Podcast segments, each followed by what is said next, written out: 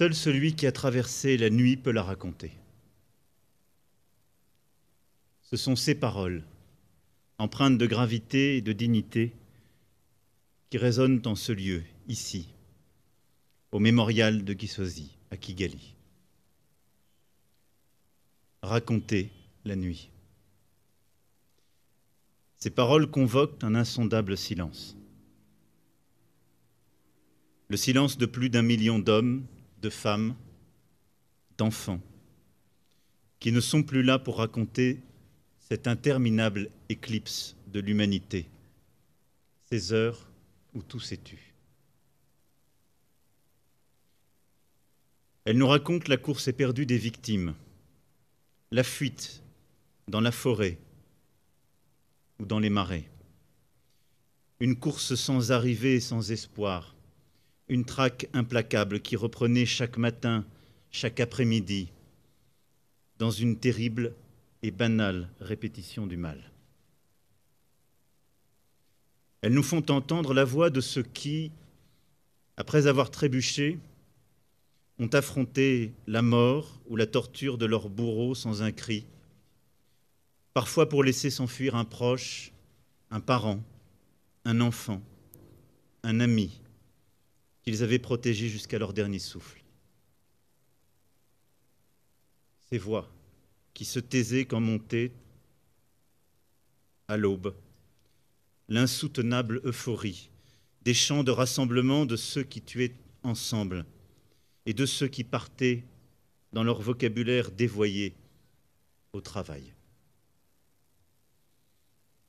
Ce lieu leur restitue tout ce dont on avait tenté de les priver. Un visage, une histoire, des souvenirs, des envies et des rêves, et surtout une identité, un nom, tous les noms, gravés un à un, inlassablement, sur la pierre éternelle de ce mémorial. Ibuka, souviens-toi.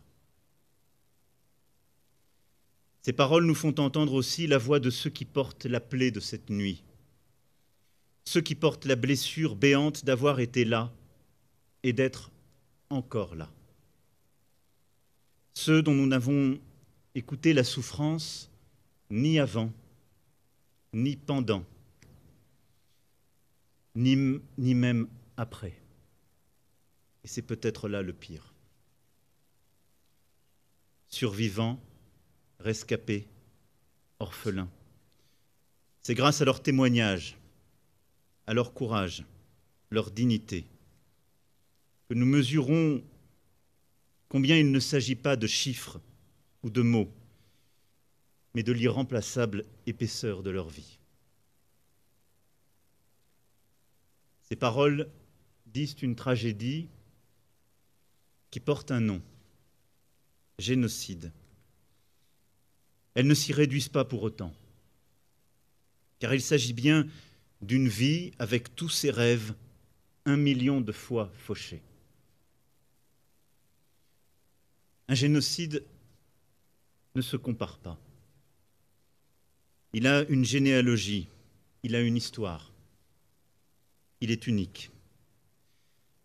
Un génocide a une cible.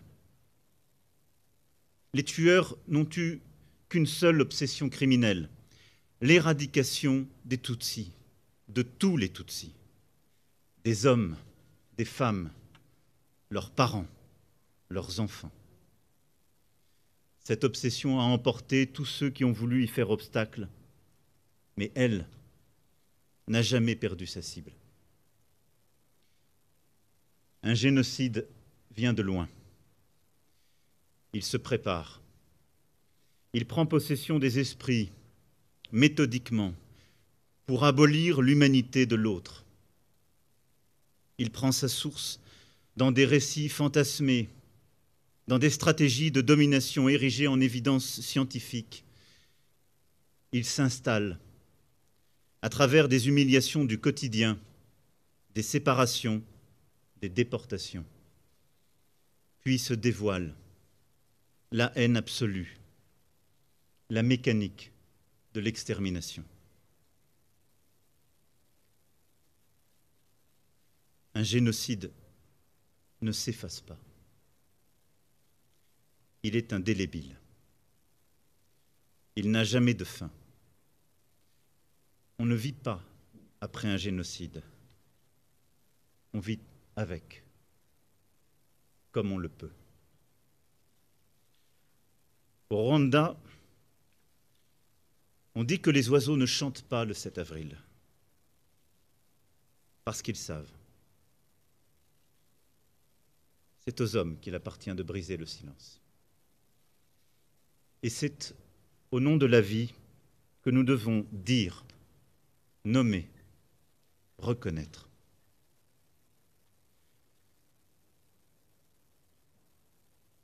Les tueurs qui hantaient les marais, les collines, les églises n'avaient pas le visage de la France. Elle n'a pas été complice. Le sang qui a coulé n'a pas déshonoré ses armes ni les mains de ces soldats qui ont, eux aussi, vu de leurs yeux l'innommable, pensé des blessures et étouffé leurs larmes. Mais la France a un rôle, une histoire et une responsabilité politique au Rwanda.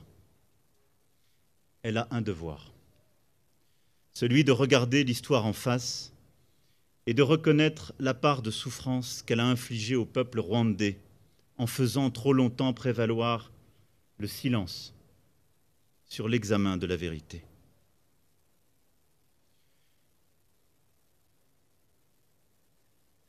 En s'engageant dès 1990 dans un conflit dans lequel elle n'avait aucune antériorité, la France n'a pas su entendre la voix de ceux qui l'avaient mise en garde. Ou bien a-t-elle surestimé sa force en pensant pouvoir arrêter ce qui était déjà à l'œuvre? La France n'a pas compris qu'en voulant faire obstacle à un conflit régional ou une guerre civile, elle restait de fait aux côtés d'un régime génocidaire. En ignorant les alertes des plus lucides observateurs, la France endossait alors une responsabilité accablante dans un engrenage qui a abouti au pire, alors même qu'elle cherchait précisément à l'éviter. À Arusha, en août 1993, la France pensait, aux côtés des Africains, avoir arraché la paix. Ses responsables, ses diplomates y avaient œuvré, persuadés que le compromis et le partage du pouvoir pouvaient prévaloir. Ces efforts étaient louables et courageux, mais ils ont été balayés par une mécanique génocidaire qui ne voulait aucune entrave à sa monstrueuse planification. Lorsqu'en avril 1994, les bourreaux commencèrent ce qu'ils appelaient odieusement leur travail, la communauté internationale mit près de trois mois, trois interminables mois avant de réagir. Et nous avons tous abandonné des centaines de milliers de victimes à cet infernal huis clos. au lendemain, alors que des responsables français avaient eu la lucidité et le courage de qualifier le génocide. La France n'a pas su en tirer les conséquences appropriées. Depuis, 27 années de distance amère se sont écoulées. 27 années d'incompréhension, de tentatives de rapprochement sincères mais inabouties. 27 années de souffrance pour ceux dont l'histoire intime demeure malmenée par l'antagonisme des mémoires. Alors, en me tenant avec humilité et respect à vos côtés ce jour, je viens reconnaître nos responsabilités. C'est ainsi poursuivre l'œuvre de connaissance et de vérité que seule permet la rigueur du travail, de la recherche et des historiens.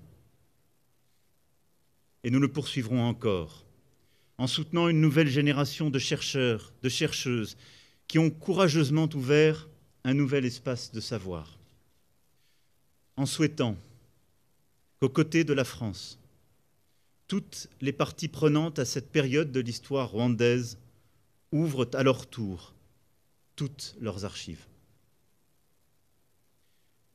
Reconnaître ce passé, c'est aussi et surtout poursuivre l'œuvre de justice. En nous engageant à ce qu'aucune personne soupçonnée de crime de génocide ne puisse échapper au travail des juges. Reconnaître ce passé, notre responsabilité, est un geste sans contrepartie. Exigence envers nous-mêmes et pour nous-mêmes. Dette envers les victimes après tant de silence passé. Don envers les vivants, dont nous pouvons, s'ils l'acceptent, encore apaiser la douleur. Ce parcours de reconnaissance, à travers nos dettes, nos dons, nous offre l'espoir de sortir de cette nuit et de cheminer à nouveau ensemble. Sur ce chemin,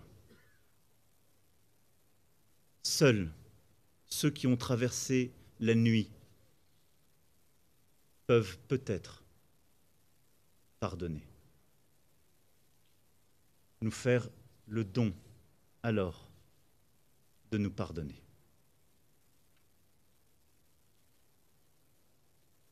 Dis Bouka.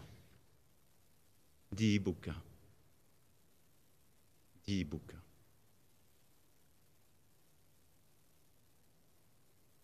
Je veux ici, en ce jour, assurer la jeunesse rwandaise qu'une autre rencontre est possible.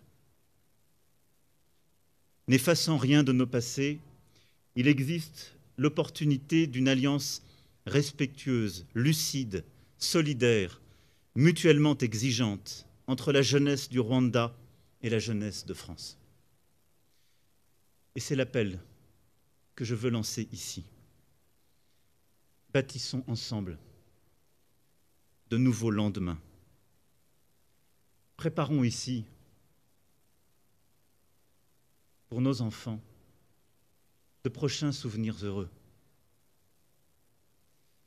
C'est le sens de l'hommage que je veux rendre à ceux dont nous garderons la mémoire, qui ont été privés d'avenir et à qui nous devons d'en inventer un.